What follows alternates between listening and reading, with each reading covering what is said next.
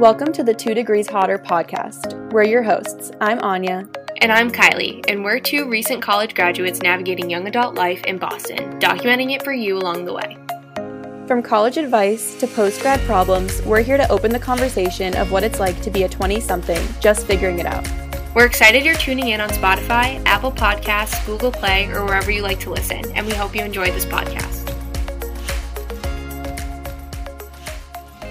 Hey you guys, and welcome back to another episode of Two Degrees Hotter. What is up? Um, I'm feeling a little weird because it's the first time that I'm recording without Kylie here with me. Um, and I actually like set up in my office space here at home, and I was all ready to record, and I was like, you know, this just ain't it. So I've moved to my bedroom. I lit a candle. I turned on the salt lamp um, nightlight that I just bought. So we're vibing in here, and we're ready to chat as pals all about Greek life. So I figured that by the time this episode goes up, recruitment registration is probably open. So I thought I would make this episode now in case you're considering going through recruitment and joining Greek life. Um, this episode is really going to be a high-level look at my experience because there are obviously tons of components to the Greek life experience. Um, but I'm going to talk about kind of deciding to go into it, what recruitment is like, being a new member, kind of all the different aspects on a very high level. But if there's a topic that you hear about today that you would like me to expand about more in depth, um, I would love to do that for you if you want to shoot me a D M, or I could even make another episode if there's something you guys want me to expand upon. So yeah, I just want to use this episode to be really honest about my experience so that you can decide what's best for you. And that's about it. So I'm going to jump into the segments solo.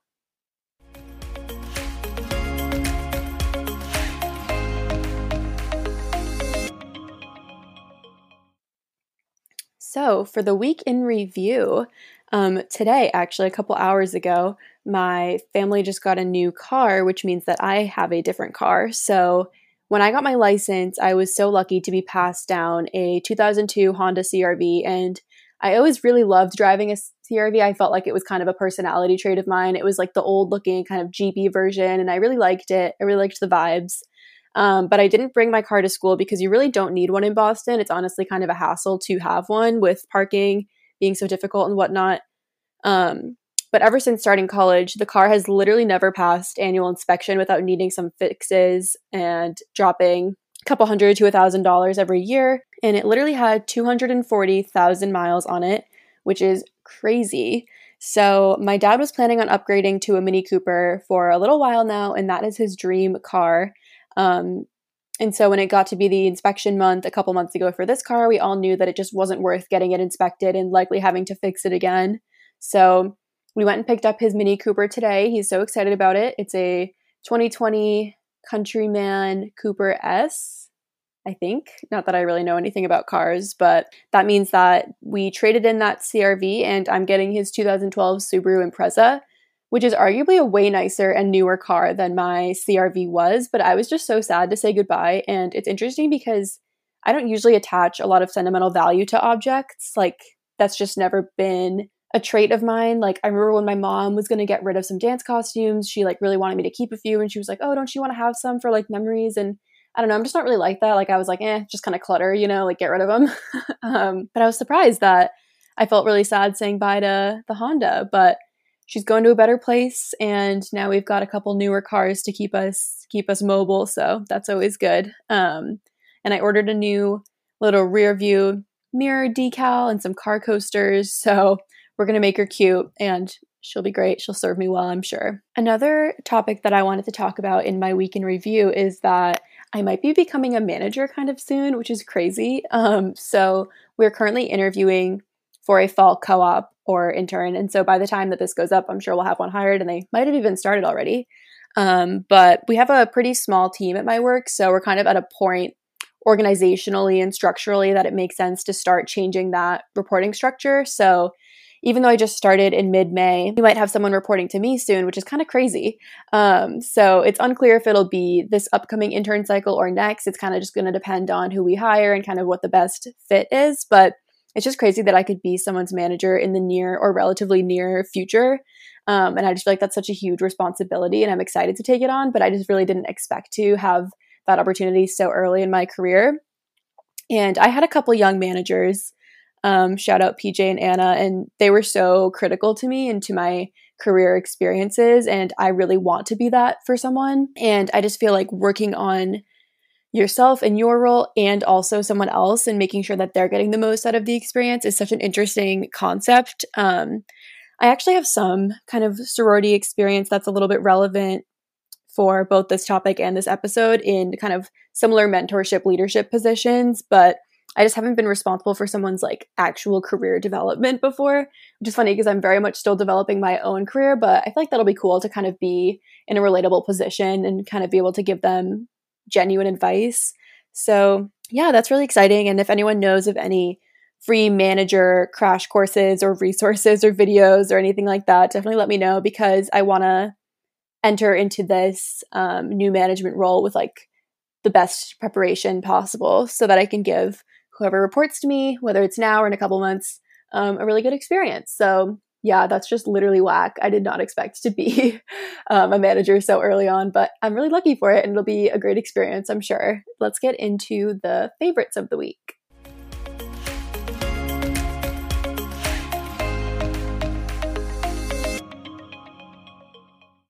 It's funny that I said favorites because since it's just me, it's actually only one favorite.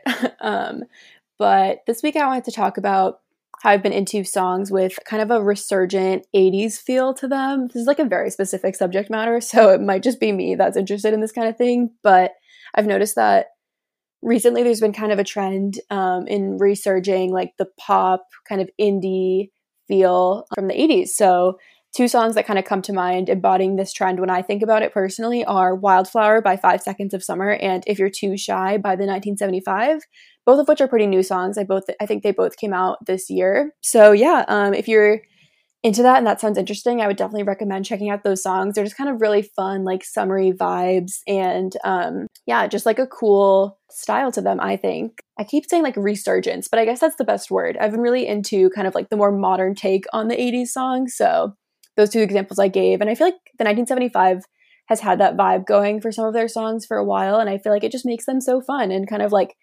embedded nostalgia in a way. Like you listen to it and you just feel like you're the main character, if that makes sense. You're the main character in like a coming of age movie. So yeah, I've really been enjoying that. And while I was thinking about this, I was also considering the idea of possibly putting together like a Two Degrees Hotter collaborative playlist. So let me know if that's something you guys would be into. I feel like that'd be really fun. We could even do like a seasonal one and everyone could add their favorite songs. And um, I always love discovering new music. So I think that would be a really cool way to do it and kind of get connected with you guys. So yeah, slide into our D Ms, our suggestion box, if that's something you'd be into. I'm totally down to start it. Um, I'm a big Spotify girl. I don't really know how collaborative playlists work on Apple Music or anything like that, but we can talk about it. We can, you know, we can discuss if um, we're really into it. So yeah. All right, hopping into the main episode topic. Um, today we're talking Greek life, specifically my sorority experience.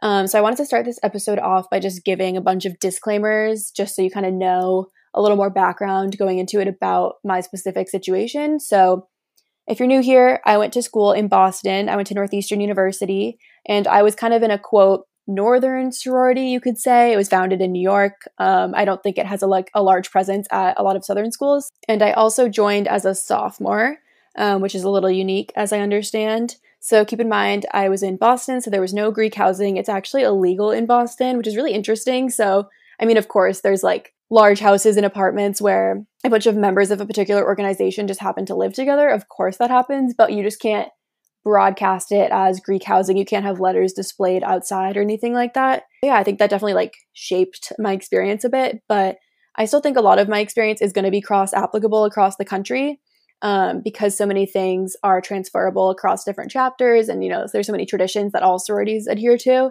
I just wanted to make that clear that maybe I can't exactly speak to like the S E C experience all that accurately, but again, worth a listen. I think um, there are a lot of commonalities, so yeah. Final disclaimer that I wanted to give is that I can only really speak for my experience in a sorority that was part of the National Panhellenic Conference, but there are also multicultural organizations that are so cool and so awesome, and they do really, really awesome events from my experience, and people really, really enjoy being in them. So my Greek life experience is definitely a very narrow view of like the larger Greek life um, options available, and I would totally encourage you to do your research on what's available at your school. And I just wanted to be really clear that like this is a narrow experience and there are so many different experiences to speak to.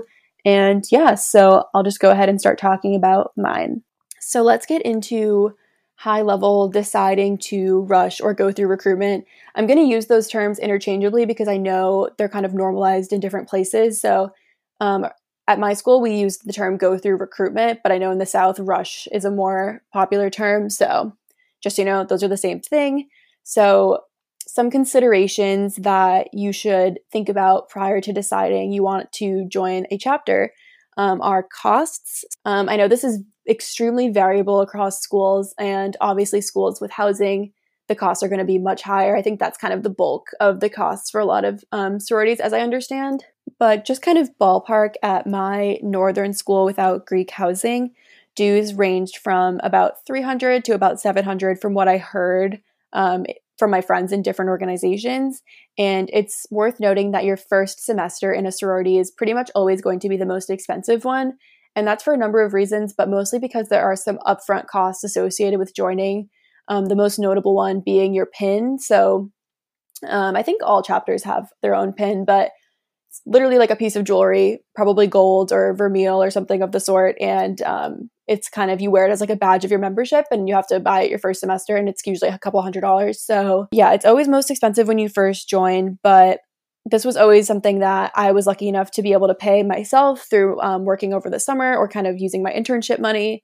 Um, but it's definitely not unusual for people's parents to pay. And I think there's a lot of like TikToks about that phenomenon, um, about like Bill Highway and Omega One and all these things. Um, but I definitely think at my school, it was feasible for people to afford this on their own. And that was something I was really proud of, that I wasn't kind of including my parents in this. Um, And I was really like taking it on independently. So that's kind of the first thing that I want you to think about, is if you can afford it, quite frankly. Um, I know a lot of chapters have kind of payment plans you can be on, which I think is really great.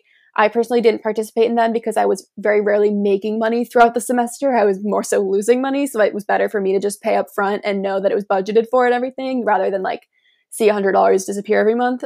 But that's just me.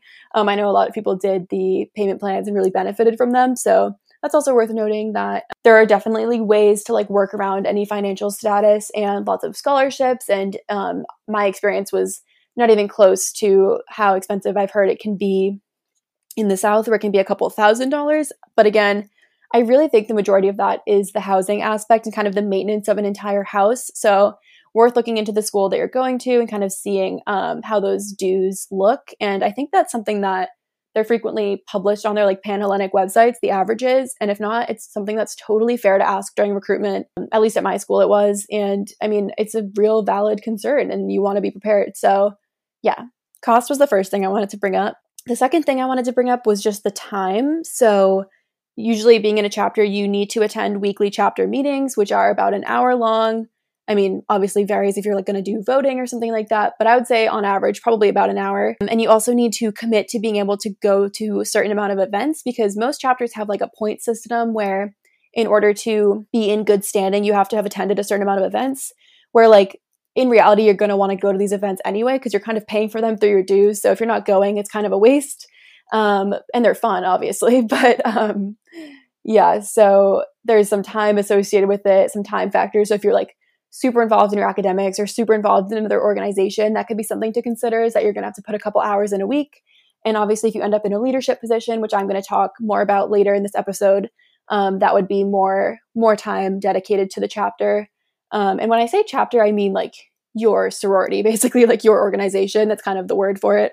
Um, so when I was vice president of my sorority, I was probably putting in like oh gosh, I don't know, seven to ten hours a week. It was almost like a part-time job, honestly. So keep that in mind. But yeah, so time was the second thing I wanted to bring up.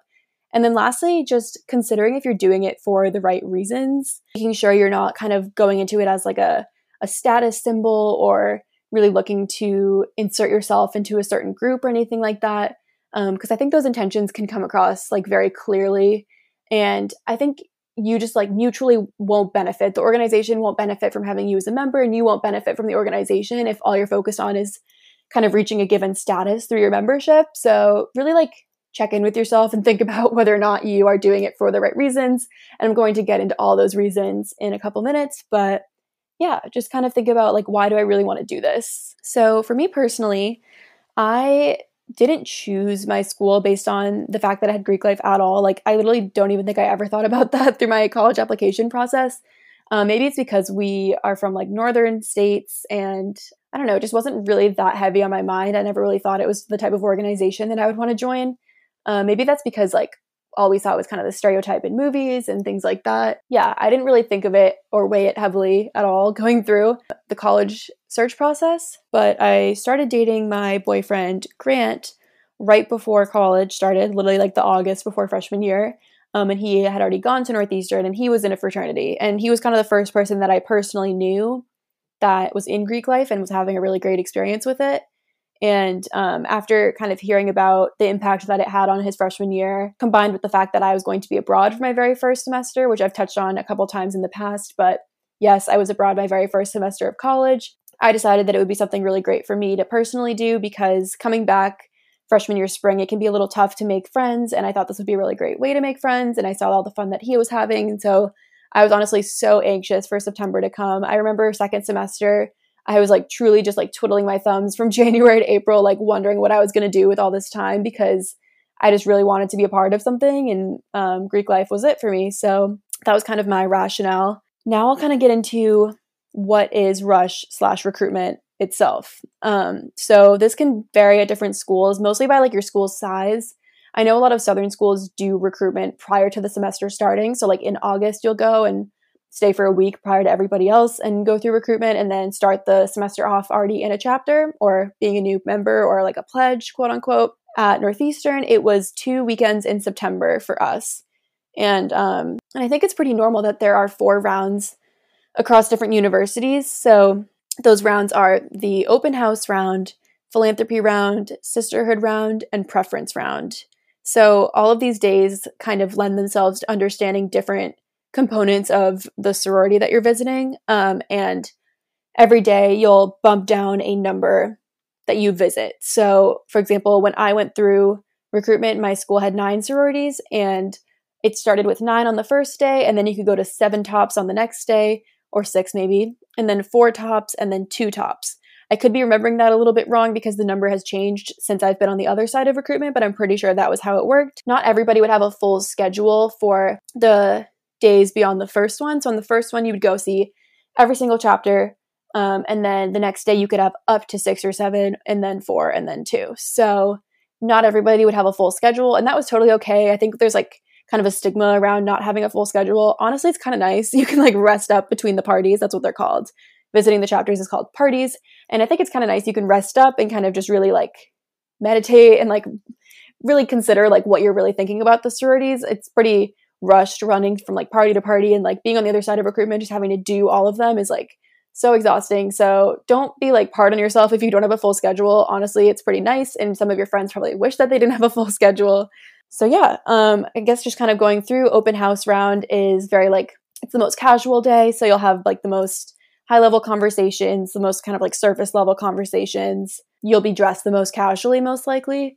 And then the second day, which for us was philanthropy round, will be focused on the organization that the chapter does um, charitable work for, which I'll get into this a little bit more later. Um, and then you'll be a little more dressed up. So I think I wore rompers the first two days um, and just like a slightly dressier romper the next day. Um, and then sisterhood round, which is when they'll usually play like a little v- recruitment video and talk a lot about their friends in the chapter and all the memories that they've had and whatever. Um, and on that day, I wore a dress. So it's like a little bit dressier even. And then on pref night, it's the dressiest night, and it's often the most kind of ceremonial night for a lot of chapters. So um, we personally do a ritual. My chapter personally does a ritual during um, pref round, which I know some other chapters do as well. And um, you'll be dressed the most formally, and you'll be having the deepest conversations about which organization you're really going to join, because at this point it's likely down to two. And you're really having to decide and kind of see how your college experience is going to play out. Um, and my only recommendation for this night would be to not wear black, white, or red, because some of the chapters will be wearing that. And it's a little awkward if you walk into a room where everyone is wearing black that's in the sorority and you're also wearing black. Um, it doesn't really matter. Like if black's your favorite color, totally go for it. If it's, you feel like you look best in it and you feel really confident, that's awesome. That's all you. Um, but that would just be my recommendation. Is I would personally feel a little awkward if I like accidentally matched with everybody. So um, yeah, just like try to be yourself, try to show your style and consider those conversations deeply and really like think about where you vibe and where you could see yourself not only going out with these people, but hanging out with these people, these people becoming your best friends, these people becoming your fam. Like it really matters, honestly, like what you choose. I know there's like certain types of people in every chapter. There's going to be like the same types of people across different organizations. But I think as a whole, like your value set will really determine where you end up. Don't look at Greek Rank. I'm going to talk about this a little later in the Q and A. So stay tuned. But just like, just don't. Like, please don't. I do want to say for those of you that are going to be freshmen this year or sophomores or third years, you know, whatever year you are, if you want to go through recruitment, um, fingers crossed that it can still be done in somewhat normalcy with covid nineteen. I'm really curious because in typical years, those rooms are absolutely packed and so loud. So I just really don't know how they're going to do that with social distancing, but fingers crossed that you get to have a normal, somewhat normal recruitment experience. And I'm hoping that works out for everyone. All right, moving right along. Once you have picked your chapter, it will be bid day. And um, honestly, I wish someone told me this before I had my personal bid day when I joined. Bid day is low-key only fun for the current sisters. Like, I feel like a lot of people put pressure on bid day to like take the cutest photos and like have the greatest time.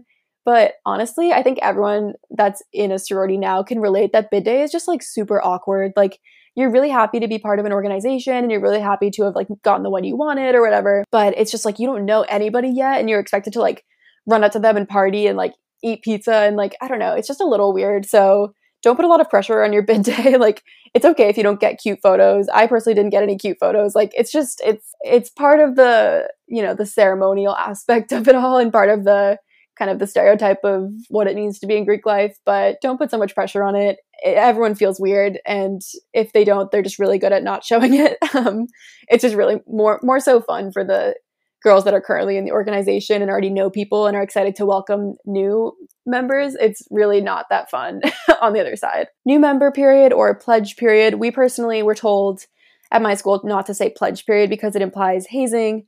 Um, so I'm going to call it new member period. Kind of spans a couple of weeks to a full semester depending on your organization. And it'll basically just be like a couple months of attending weekly meetings and learning about the organization and the founders and the values and kind of what your obligations will be as a full-time member. And it's kind of like a trial period to see if this is for you.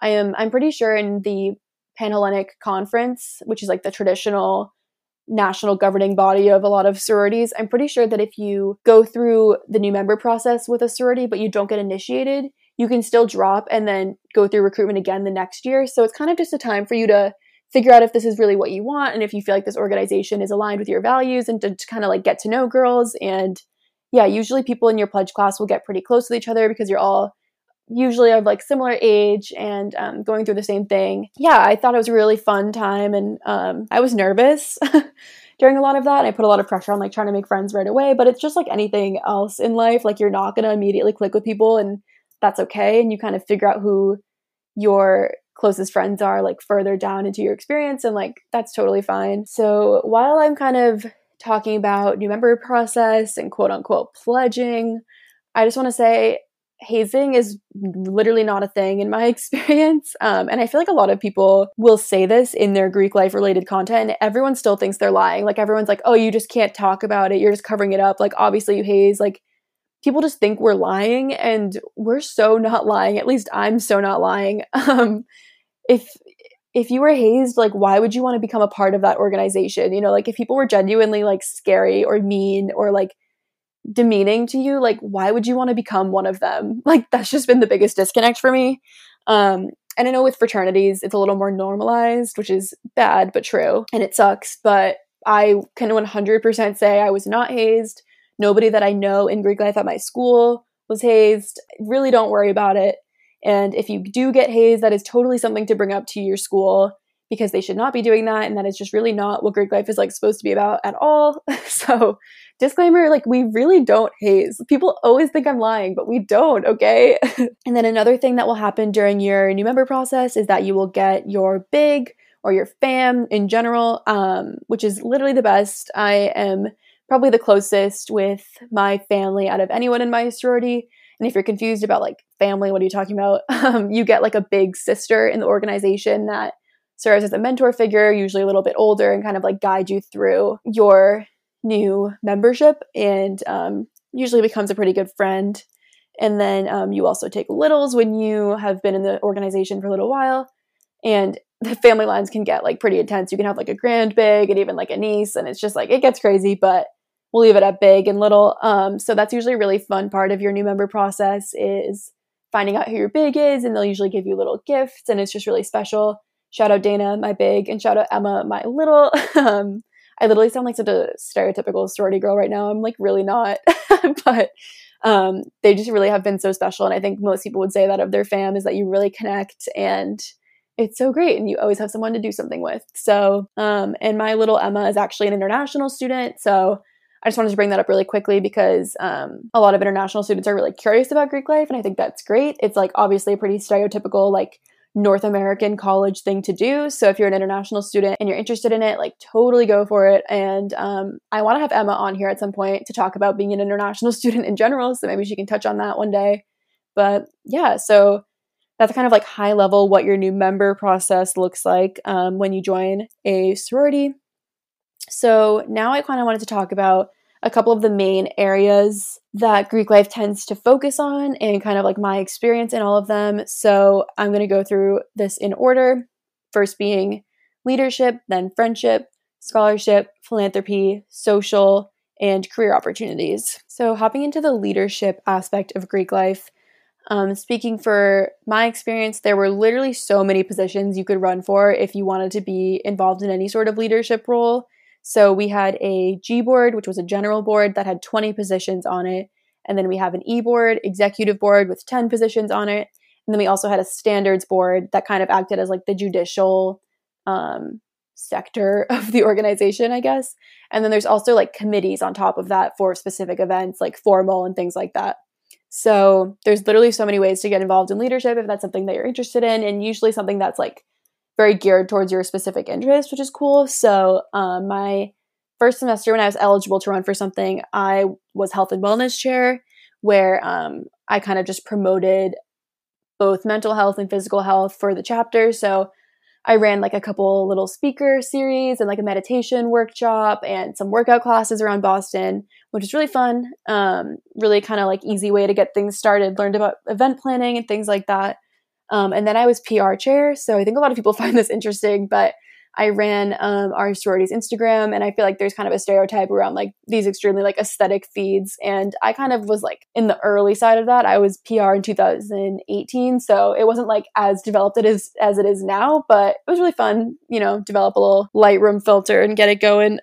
um, then all of twenty nineteen, I was vice president, which oversees the general board with twenty positions that I was talking about, and kind of acts as the liaison for executive board. And and every organization does this differently, so the positions might not be exactly aligned in all sororities, but that's what it was for us. And I think that's pretty typical to have in kind of, like, a lower tier leadership board, lower commitment board, and then a higher commitment executive type board with the president and the treasurer and all that. So I think getting involved in leadership was really great for resume stuff and learning to manage people for my position specifically. And also just work with a team of, like, diverse working styles. That was the first time that I really had to work closely with people that weren't in my major or, like, weren't very similar to me. And I think it was a really big um, learning experience. I will say, like, it was pretty tough to be in charge of one hundred plus girls, because everyone, you know, everyone's in this organization because they want a certain thing out of it, and everyone's paying for it and really, like, investing in it. And so it makes sense that everyone kind of has their preferences, and they're going to be vocal about that. And in retrospect, I totally understand, but there were a couple times when I was vice president that I felt a little cornered or a little uncomfortable. Um, but I think it was important that I had those, like, growing experiences and learned how to deal with people and learned how to deal with criticism for the first time in any major way. And you're always going to have that as a leader, no matter what type of organization you're in. So yeah, um, kind of just wanted to be candid there. Things weren't always easy. I don't want to be like super dramatic about it. Like, I know I was literally just vice president of a sorority. It's like not that groundbreaking, but it was a really big part of my, my year. And like I mentioned, I did put a ton of time into it. And so, yeah, um, just kind of take that as you will, I guess. So yeah, but I would encourage you to run for a position if you're interested. And if nothing else, it shows people that you're interested. And if you don't get it this time, maybe you'll get it next time. And um, a lot of our positions were elected by like popular vote. So just like heads down, hands up type of thing, or like using an app. Um, and then our executive positions were actually elected by what was called Slate, which was essentially a board of sorority women that were elected to kind of be the governing body and choose. So you kind of interview in front of like twelve people, I think it was. And it's supposed to kind of lessen the bias. And I think a lot of organizations do that in a similar way, just kind of like checks and balances to make sure that it's not just a popularity contest. And I think that's really great. So yeah, if you want to know more about like my experience as vice president, I could dig more into it, or you can feel free to message me. Um, and I'm really proud of having done that. I think it was so, so, so formative, like so formative. I learned so much, so much doing that. Um, but I won't say it was always easy, because it really wasn't. So next up, I wanted to touch on friendship. Um, obviously, this is the reason that most people join sororities or should be joining sororities. I kind of wanted to make it clear here that by joining a sorority, you're really not paying for friends. I know that's like a big stereotype, but like if you could just pay for friends, then like that would be so easy, right? Like I just think it's it's so true that like you have to foster the relationships just like you would in any other situation. Nobody in your sorority is going to care to be friends with you just because you're in their sorority. You really have to like provide some value or substance, or like be an interesting person, or make an effort to talk to them and ask them about them. Like it's just really not that easy. I wish I could say it was. That would be awesome. Just like pay a hundred bucks, have some friends, but like it's really not like that. And I just think that phrase is so funny. Because, um, but no, like in reality, you have to put work into making your friends, and it's like that in a sorority, just like literally any other organization or any other workplace or like just any other life situation. Um, so yeah, I just kind of wanted to like touch on that stereotype. If anyone ever brings that up to me, I'm like, come on, like that is just, it, that is not how it works. I became personally really close with my fam, like I mentioned, and then also some girls on the e-board that I was on, because we were spending so much time together. So I feel like at first um, I found it a little difficult to connect with people. And I think finding my place in leadership and within my fam really, really helped. So if you are currently in a sorority and you're feeling a little out of place, I would definitely recommend just like getting out of your comfort zone and talking to people that you wouldn't normally talk to. And my chapter personally had a Facebook group where people would literally just post like, oh, we're hanging out on my roof deck. Like whoever wants to come over, come over. Or um, we're going to go to this bar tonight. Like anyone that wants to come, like we'll Uber from this place. So yeah, just like do those things, you know, like take the leap. You probably won't regret it. Like you'll always meet new people and you won't get along with everybody, and that's okay. That makes sense, right? You're, it's a hundred plus girls. Like you're not going to get along with every single person you meet, but you do have this like commonality tying you to this greater organization. It's cool to like explore that. Even if you seem pretty different on the outside, take the chance, and trust me, you're not paying for friends. It's not that easy. Next up, I wanted to talk about scholarship, which is another big aspect of Greek life. And every chapter at my school had a minimum G P A. I think that's pretty normal, so keep that in mind. Um, in order to be in Greek life, you do have to keep your grades up to a certain extent and just kind of check in on that regard. And I remember my parents kind of giving me, not an ultimatum, but like a warning where they were like, if your grades tank because of this, like it's over. So obviously, that inspired me to work really hard to stay in the chapter. Um, but there are also so many ways that sororities can help you in your academic career, which I think people don't really realize on the outside. They really think it's all about like parties, which there definitely are parties, don't get me wrong. But um, there are like a lot of embedded resources that people don't really realize. So for my chapter, we had study hours that we would book out like specific rooms in our um, school's library a couple days a week. And it was like reserved time for anyone in our chapter to go and have a quiet place to study. And of course you would meet people there and kind of goof off normally, but the idea was that you would go and study. And I often had the room to myself, um, depending what time I went. So that was always really great. Um, we also had academic Facebook groups based on like what college you were in. So like I was in the College of Science, there was a College of Science Facebook group where people could ask specific questions about like classes and professors and recommendations and things like that. And we also had like a Google Drive situation where people would upload textbooks or like old practice tests and things like that, and just really like share resources when possible. in my experience, it was just really nice to always know someone in your class, um, because chances are there would be someone from either my organization or like a friend of a friend in another chapter that I would know in pretty much every class that I was in. So it's just really great to like have something immediately click on. Next up, I'm going to talk about philanthropy. So I mentioned before that every chapter, every sorority, every like national organization has a national philanthropy or a few that they donate to through the events that they hold. And then there are also some like local philanthropies or um, local community service organizations that we also partnered with. And I think that's pretty universal. Um, most chapters kind of have like a token event that they do on like a yearly basis or a semesterly basis to kind of raise the bulk of their donations. So for example, my chapter did like a fall fest type of like carnival, which was always really fun. Um, I know one of the chapters at my school did Big Man on Campus, which was basically like a pageant for fraternity men, which was always so funny and like such a good idea and so entertaining. Um, and then I know Grant's fraternity did Waffle Bash, where they just sold like really delicious waffles, or you could like put your own toppings on it. So yeah, every organization kind of has their own token event that people look forward to. And normally it's a requirement that you go to at least one other organization's event and like show your support, and kind of makes like a cool community around it. And everyone is raising money for an organization that they care about. There's normally someone specifically in charge of philanthropy um, in every organization. So vice president of philanthropy or philanthropy chair or something like that. So if you're interested in charity work, that would be a really cool position to run for. And it's a lot of fundraising, which isn't always glamorous, but you can rest assured that it's likely going to a good cause. And a lot of chapters have like a minimum fundraising standard that they need to meet. So being really creative about it can help. All right, let's get into the social aspect. I know this is the one everyone's been waiting for. So um, there are kind of like a couple tiers to this I'm going to talk through. The first being official socials and mega socials. So this could vary like school to school, but for us, this meant that this was like a, what's the word I'm looking for? This was like a contracted event through a venue, likely like a club in downtown. That's what it normally was for us. And it was like either one fraternity and one sorority, or like a mega social would be like a combination of like two sororities, two fraternities, whatever.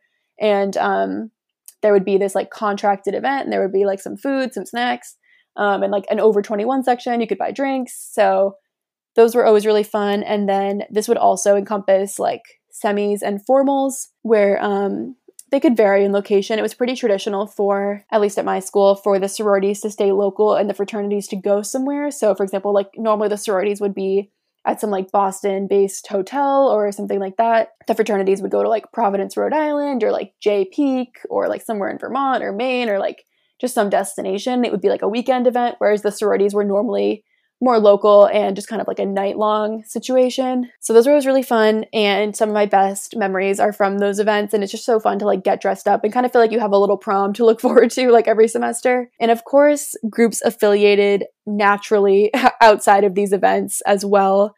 But at Northeastern, we didn't really like have ties to specific fraternities. Like I know at some schools, it's like Delta Zeta is always affiliated with, I don't know, like Kappa Sigma or something like that.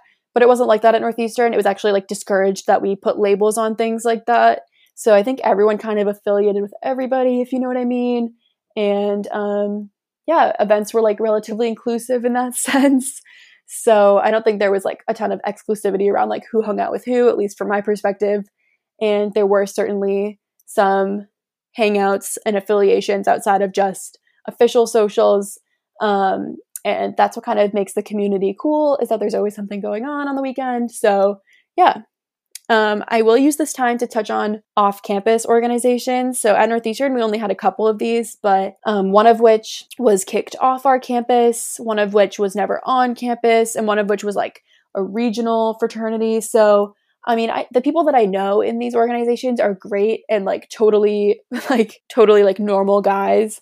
Um, but I know there are some scary stories about off-campus fraternities, since they're not really like regulated by the school and they can kind of do whatever they want. So just be careful if you're going to go hang out at an off-campus fraternity. Um, just make sure you have like some really good friends with you and kind of communicate what your situation is to people. Um, but yeah, I just kind of wanted to like, leave that disclaimer. I feel like that's important to note. If you are a freshman going into college, I wish someone told me that, that they can be a little sketchy. Lastly, I wanted to talk about career opportunities. So this is something that I think people don't realize when they join a sorority, is that there are like so many alumni, and alumni are so willing to help their like sisters. I hate saying that, but like their sisters from the organization Um, so for example, we kind of have like a code phrase that we say when you are trying to see if someone else is in my sorority. And I was actually at an airport and some random woman came up and said it to me. And I was like so confused and shocked until I realized I had a button on my backpack that said what sorority I was in. So yeah, there's just like so many adults randomly in life that you'll run into that you didn't even realize were part of a Panhellenic organization. And so many of them are like in regular careers and like living their life. So I would recommend joining alumni networks, even when you're a current member, on Facebook and LinkedIn, and kind of like seeing what opportunities and what kind of alumni are from your organization. And then um, I remember people were always so helpful when people were looking for co-ops at Northeastern. That's like a really big deal, is like your internships that you do. So, so I remember alumni would post in like specific Facebook groups saying that their company was hiring and that they would love to pass their resume on. So yeah, there's just like lots of ways to get your foot in the door, just a little easier through those types of connections. And I would encourage you to look out for those. And not every employer is going to like love or be totally wowed by the fact that you were in Greek life on your resume, but the ones that will are really going to help you out. And I just think there's like a good camaraderie around that. So yeah, take advantage and keep that in mind that you're also joining like a huge network that could benefit you down the line. So now I'm going to get into some questions that we got through our Q and A on our Instagram. So if you're wondering how to participate in these going forward, we post little stories on our Instagram periodically. We've done it for both of these solo episodes that we've recorded, just to kind of get a sense for what people's questions are and make sure that we can answer them whenever possible. So yeah, follow our Instagram if you want to participate in these going forward. But I will just hop right into the questions that I got. So the first question that I got was, was the sorority you ended up in your top choice when rushing? Um, and this is a really interesting story. I would not recommend going about this with the attitude that I did. And I talked about this in a previous episode, but essentially because I was a sophomore, because I already had some older friends that were in Greek life, because I had already been at the school for a year, I definitely just knew a little, a little too much. And I had a lot of preconceived notions about what organization that I should be a part of. And so I kind of had narrowed it down to like artificially three in my head that I thought were good fits for myself. And then I think I really like tunnel visioned myself into only focusing on those, which was totally inappropriate. And I like definitely had great conversations with other organizations, and other organizations definitely had super cool philanthropies and ideas. And I wish that I had paid more attention to them. And I really did myself truly a disservice by like not paying more attention. Um, and that I talked about that in the college regrets episode.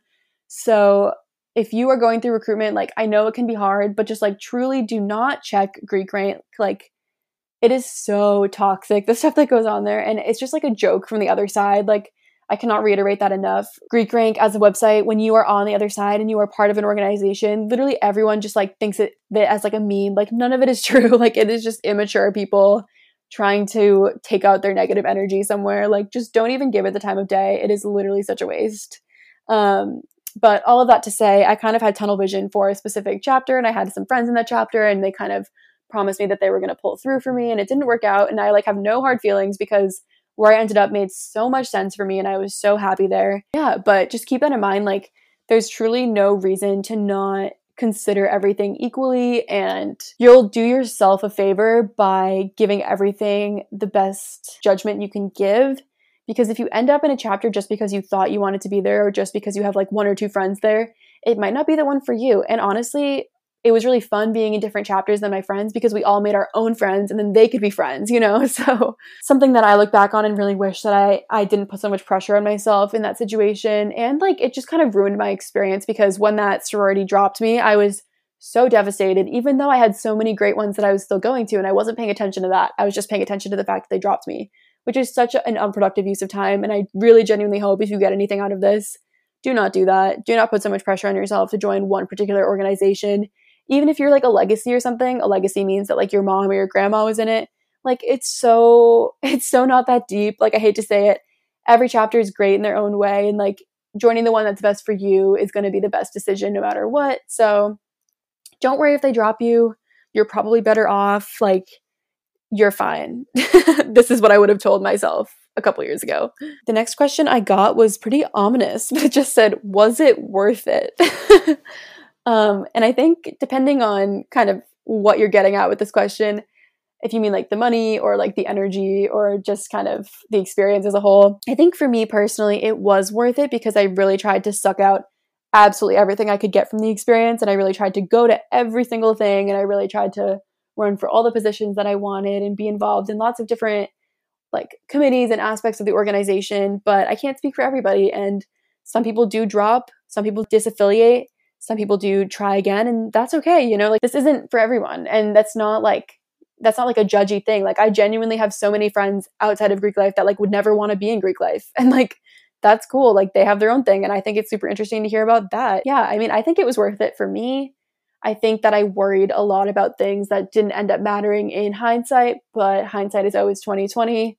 Um, and I think if I could do it again, I definitely would have gone through recruitment again. I probably would have ended up in the same chapter again, but I would have just not worried so much. Like, I just think I really needed to like take a step back and like pat myself on the back and be like, Anya, it's literally just a club. Like it's just another organization, like relax, like nothing that happens here is that deep. And that would be one thing that I would tell myself, because I definitely spent a lot of energy worrying, and I'm just that type of person, but especially being in like a high leadership position, I just worried a lot. And like, it's just, it's fine. Like everything's going to be fine no matter what happens to your sorority. Like it's fine.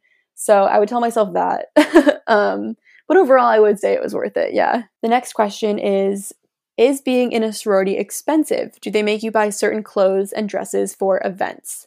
So I think this kind of depends on your definition of expensive. It's definitely more expensive than most clubs on any given campus, but like I've mentioned, you can get a lot of, out of it if you make an effort to kind of get your money's worth and really attend all the events that you're probably paying for anyway. Um, my chapter kind of had a model where like you paid for most things in your dues, and then because they were already paid for, you kind of had an incentive to attend them. But I know in fraternities, like in my boyfriend's fraternity, it was like you kind of paid baseline and then you would pay extra for the events that you wanted to go to. So some organizations are different in that way. I think it was reasonably priced for what I got out of it personally. And then as far as the certain clothes and dresses, I think the only circumstance where I can think of this being true was for recruitment. But it was normally stuff that you already had in your closet, or it was really easy to borrow stuff. So for example, like one of our recruitment days was like a white top and light wash jeans or a skirt. So like those were things that if you didn't have them, your roommate probably had one, or like your someone else in your sorority. Like it was so easy to borrow from people. Um, I know other chapters were like more specific. I know my roommate once had an experience where they had to wear like a light blue top and like white jeans, which is like a little more specific, and you might have to go out and buy something that specific or anything like that. Um, and normally when you have shirts that are like everyone wearing the same one, like for example, for recruitment or for bid day or something like that, it's normally already paid for in your dues. So you don't even realize that you're buying it. You don't really have to ever pay out of pocket for something like that. For dresses, for events, um, we did typically buy dresses for formal or semi or like a pantsuit if you're feeling real spicy. But people always shared this also. We actually had like a dress swap page that was like always, um, always giving me notifications, people posting their dresses and trading and wearing this one to this frat's formal and wearing this one to this frat's formal. Like you really didn't independently have to own that much, in my opinion. It was really just like having access to one hundred plus people's closet, which is great. So the next question, I'm really glad someone asked this, and it was, how many people of color were in your sorority? So I didn't really think it was productive to go through and count the number of girls in our roster, but like any organization, we are somewhat diverse, but we're always fighting to do better, and we could always do better, especially right now in light of this whole movement that's going on. I definitely think that's something that Greek life is going to look at as a whole. And if you're interested, if you are a person of color, totally, totally recommend rushing a Panhellenic sorority, but there are also specific conferences um, like multicultural Greek life that I know a lot of people have found really great homes in, so that could be something to look into as well. Um, I know my sorority specifically was actually founded on the idea of being excluded, so we have a big focus on fostering diversity. It was founded by um, a number of Jewish women who were not permitted to join other organizations, so they started their own. So that's always been a really big value for us specifically. And um, when I was vice president, the president that I was working with, Bree, she is a person of color, and not to like point to a token, you know, black friend in any way. I don't want to come off like that at all.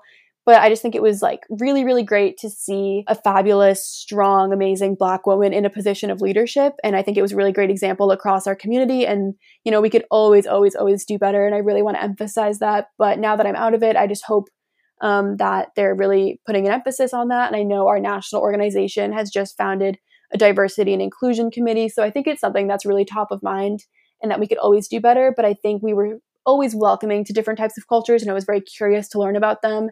And I actually remember we had an event where it was like a pot, a cultural potluck. So everyone could kind of bring a food from their, from their background and talk about it. And that was really fun. So yeah, I think we're doing okay. We could always do better. And I feel like a lot of organizations would welcome any suggestions you could give them about how to do better. The next question was, do a lot of people have eating disorders? So not personally that I knew of. Of course, this isn't something that you're necessarily broadcasting across a group of people.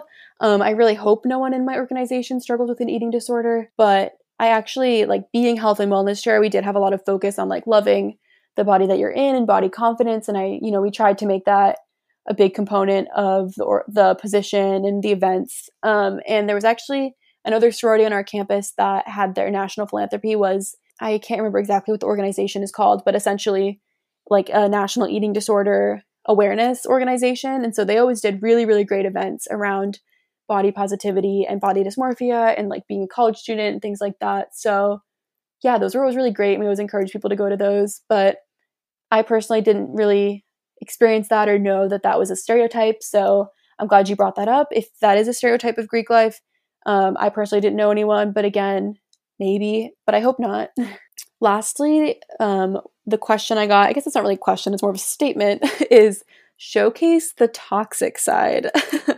So I thought about this for a while and I wasn't super sure what to say because I was lucky to have a pretty smooth experience. But I guess on this topic, I'll just say, like any group of, you know, strong, passionate women, there's going to be some drama, you know, whether it be with like leadership roles or like big little situations or just like general friend groups. Like there's just always going to be drama and there's no avoiding that. And like any sorority that says that there's absolutely no drama internally is lying, because that's literally just like natural for any large group of people to experience. You know, I think, I think chapters do their best at kind of dispelling that when that happens and kind of talking through it. And yeah, so I, I personally didn't experience any like toxic drama or anything like that, but you know, you just got to navigate it like you would any other life situation and take what you can and learn from it and just kind of don't let it, don't let it bother you if it's something you are experiencing. And if you're being hazed or if people are treating you horribly, then you don't want to be a part of that. You don't want to be part of that anyway. So yeah, just like keep that in mind. And I was glad to get that question as well. All right, guys. So that was pretty, pretty packed, I will say. Definitely let me know if you want me to expand on any of these topics, and feel free to slide into my D Ms if you have any specific questions or if you want to know if your outfit is appropriate for recruitment or anything like that. Um, I am a recent alum, but because my sorority experience was such a big part of college for me, like happy to talk about it. Um, and kind of all the different facets that encompass it. But yeah, I hope this was clarifying if you are wondering if you should go through recruitment. Um, I guess my closing thoughts are that it is a really large commitment, at least it was for me, but I think I benefited a lot from it. And I think I'm taking a lot of the lessons that I learned as a member into my adult life and kind of like seeing the value of them. So yeah, but it's not for everybody, and that's so fine. That's so okay. Everyone kind of finds what they're into in college. So if you like go through recruitment and drop, don't worry about it, and just kind of you figure out where you belong as you go. And I think that's true of like life as well. So yeah, definitely feel free to pick my brain if you feel like you want to. And um, we will be back next week with another episode. I will be rejoined by my co-host, and um, yeah, we'll be back with our normal banter about post-grad life and our experiences. So I really hope you enjoyed this episode. If you did, would love if you could give us a follow on Instagram as well as a rating on Apple Podcasts. Feel free to slide into our suggestion box. And as always, thank you so, so much for listening, and we will talk to you next week. Bye, guys.